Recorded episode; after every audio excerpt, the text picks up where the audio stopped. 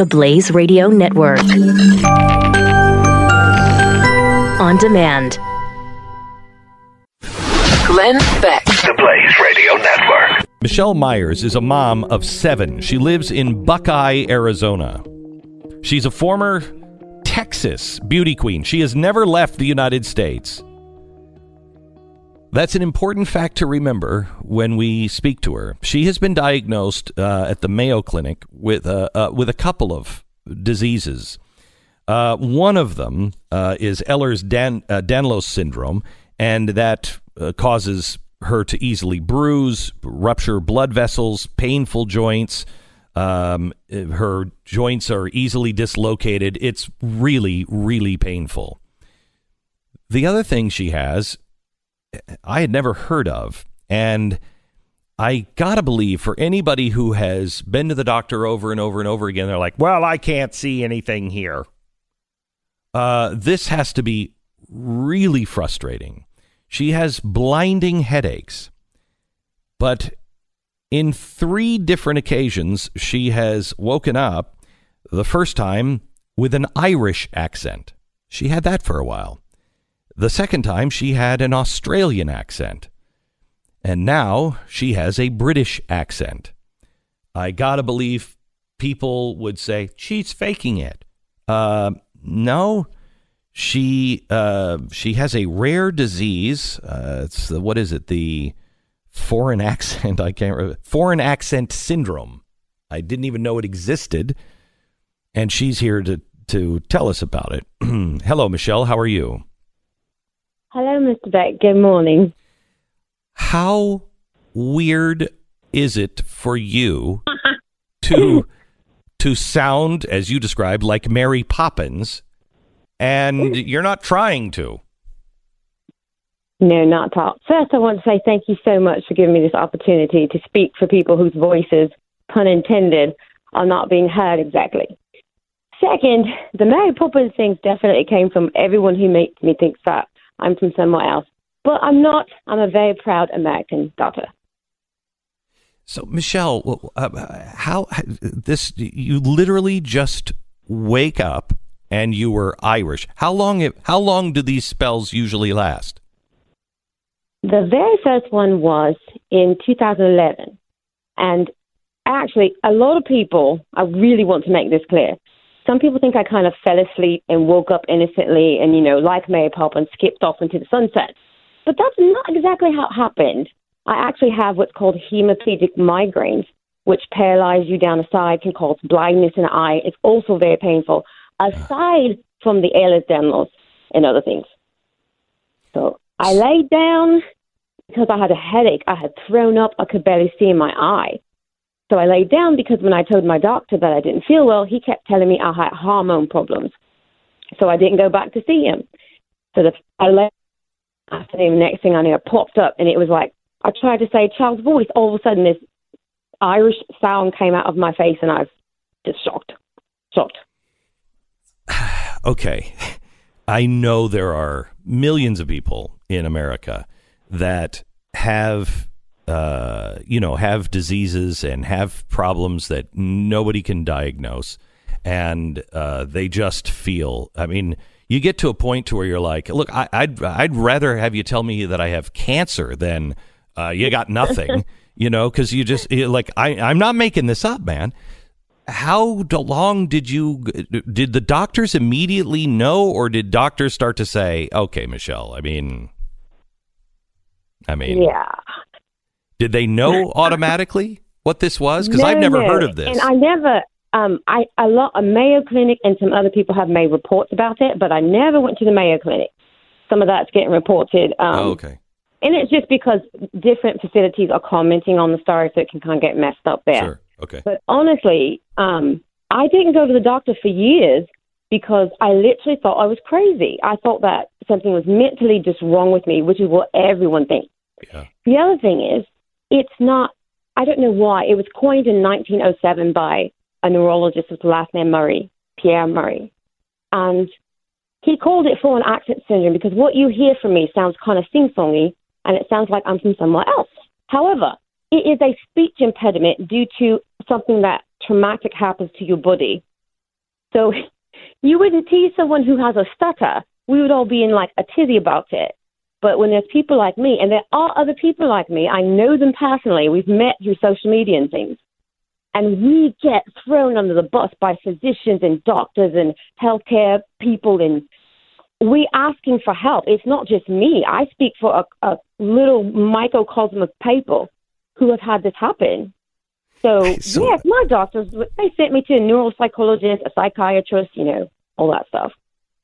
So uh, just just one more qu- question on this, and then I'll go a little deeper with you. But uh, but um, it, did, did you? Uh, I mean, it is it's it's a consistent accent, so it's not like a stutter or slurred speech or anything. It, I mean, it's a consistent accent. Uh, and before it was Irish, and then uh, Australian. Did it? Was there any influence in your life that put that, or is it just really mechanical? No, it truly. I've had people even contact me and say, Michelle, your DNA has memory in cells, so perhaps what's happened is some type of reset, some divine reset has happened. There's also been some weird people that are like, I see a dead English woman wrapped up in your body. none of that. None of that. Except some guy actually contacted the news here, and they let me know he wants to do an exorcist on me because he saw some dead lady from Britain. I'm like, no, Jesus took care of that. I don't have that Mm. Um, it's frustrating because people think that it is consistent, but people in the FAS community, we have a little community, um, our accents will sometimes be thicker and sometimes be less of thick. And sometimes it depends on if we have migraines, headaches, or another stroke, um, some traumatic thing that happens to your brain in any way, neurologically at all. It can change. It can change sounds. It as well can change intensity as well. Can this just go away on you? Can you? Can I, you? I haven't had mine. I haven't had mine leave in three years. The uh, the very first one, the Irish one, lasted eight days, and then the next one lasted for just barely like an afternoon, and then in 2015 on May in May, it's been three years. It'll be May three three years in May.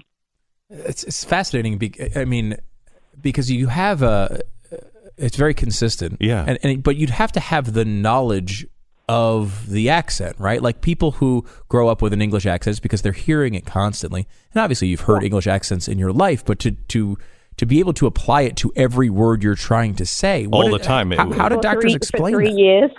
Yeah. Yeah. How do they? How do doctors explain that?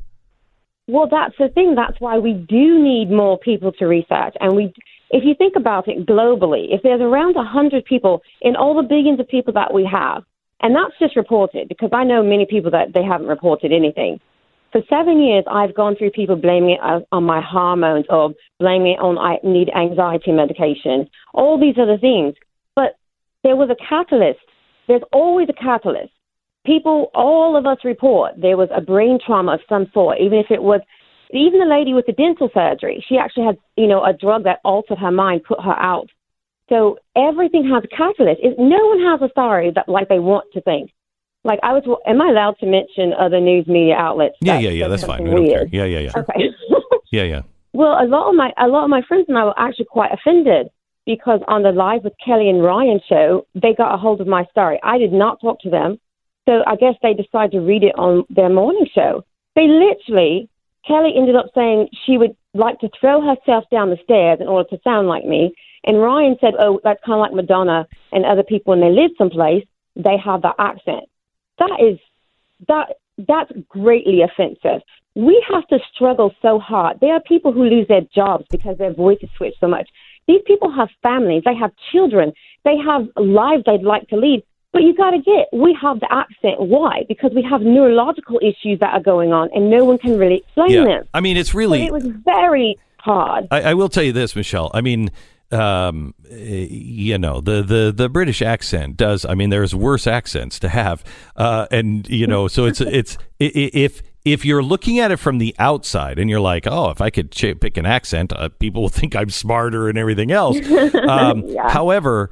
i- i- What we, you know, if you joke like that, what you don't uh, recognize is this isn't your choice. And I, I read something from you. You said that you you watch videos uh, of you with your kids, and it's difficult. Can you explain that? you know, I am a believer in the Lord. And when I was 13 years old, the Lord told me about my first daughter that would be born. I wrote it in a little journal like a little girl does. And when I got older, I had that child, and she is now 22 years old. But all of my children, he told me their names. And particularly, I have twin boys that are 14 now. I named them Tyler and Tyson. I can no longer say the R on the end of the name. And while everyone would be like, that's such a, a silly thing to be upset about, I named him because his name, that meant builder. Like the Lord, he has this build thing in him. And so for me, speaking destiny over my son, it was very important to name him what I felt God told me to name him in prayer. So now when I can't simply pronounce this, some of the children's names when I say them, they don't sound like my heart said them while they were in my womb. And so there's a little bit of a grief there because I did not choose for this to happen to me. I'm also a survivor of sexual assault. It, while it's not as drastic and as violent in that manner, it was taken from me. And that's what people lose about this whole thing. There are so many thousands of jokes on the internet and terrible things going on. I didn't do this on purpose. No one did. Michelle, I, I'm I'm thrilled to talk to you and uh, and, and to get your perspective on this. I hear that you and your husband are are fans of the show and listen to the show and and uh, oh, good lord, no, I don't have a husband. Oh, you he don't have a nasty rumor. Oh, really? I thought. wow. Um, okay. Well, then you're available, and uh, um, People are lying to us, apparently. My brother. Listen, oh, your brother, your listening now. brother, your brother. Okay. Yeah. And he's listened to you for so many years. He's like running around here like a little. He has a man crush or something. He's so excited. Well, he's my uh, younger brother. He'll probably kill me. Well, well, thank you so much, and I, I, I can't imagine, and we'd love to hear from you again if if it uh, if it goes away. We'd love to hear from you, and if anybody happens to be listening and and has this, do you do you have a way for people to contact you? Well, there are some different groups that people have sprung up. One way to contact me, obviously, is just through website. You can go to butterfly25.com. It's really easy. And I try to lead people in the right direction. I thank you for helping me give a voice to it, but it's really about chronic illness and invisible illnesses. There's so many. I many. know, I know. So we just thank you for this opportunity to talk about it. But Thank you so much, Michelle. thank you so much. God bless you. Okay. Thank you so much. God bless you too, sir. You bet. All right. Glenn Beck. The Blaze Radio Network.